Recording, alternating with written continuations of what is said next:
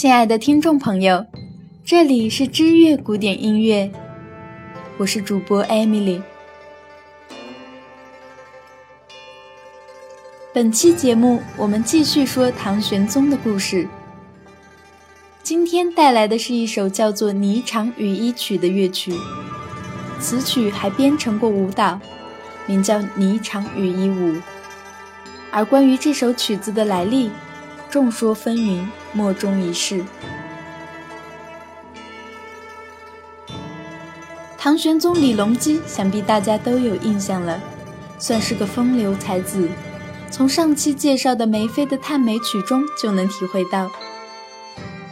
唐玄宗在位期间建树很多，不过后人如何评判他，并没有统一意见。传说唐玄宗身边经常有一些道士伴驾。这些道士也没个正经，整天跟他讲些成仙得道的故事，弄得唐玄宗非常向往天上的瑶池，甚至希望能住到那去。一年中秋，唐玄宗和某个道士在三乡的路上游玩，他们站在三乡的山头高处，又开始谈论起天上仙境的生活如何美妙。他们谈得太起劲，以至于忘了回宫。正所谓日有所思，夜有所梦，唐玄宗晚上便做了个梦，梦见道士带着他去月宫玩了一圈。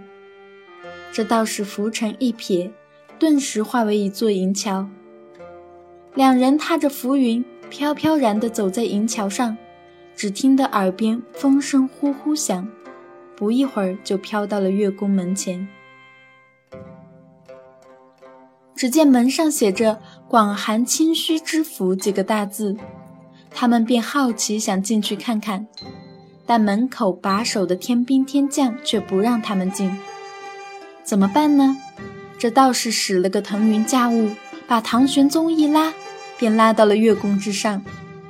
两人从高处往下一看，只见月宫里浮云飘飘，仙人道士一个个乘云驾鹤，来来往往。让他们非常羡慕。在仙宫的中央，唐玄宗发现了几百名仙女，皆着素练霓裳，在大树下欢歌起舞。他听那舞曲异常优美，便问旁边道士：“这是什么曲？”道士悄悄告诉他：“这是霓裳羽衣曲。”于是唐玄宗便一边听一边暗暗记下了曲调，看着看着。他自己也入了神，即使在梦中，他也翩翩起舞了起来。第二天早晨，唐玄宗没上早朝，一直在回忆昨晚的梦，并用手指在空中比划。一旁的高力士感到很奇怪，便问：“陛下是否身体不舒服呢？”唐玄宗却说：“不是。”我昨日梦到自己和一个道士去了趟广寒宫，在梦中我还听到了一首十分美妙的仙乐，让我非常陶醉。醒来以后，我赶紧拿笛子试吹，不曾想只记得一半。我正努力回忆后半段呢。这高力士于是说：“陛下，这事乃非人间常有，趁陛下现在好雅兴。”不如我为陛下呈现一曲。听高力士这么一说，唐玄宗随即拿起笛子吹了一段，然后问道：“你这曲风是否和我一样？”高力士便拜贺道：“恭喜圣上，恭喜圣上！此曲后半段已经在城这里了。昨日西凉都督杨进数献婆罗门一曲，竟然与陛下您吹的曲子相吻合。”说着，高力士便从怀中掏出了婆罗门乐谱，交给了唐玄宗。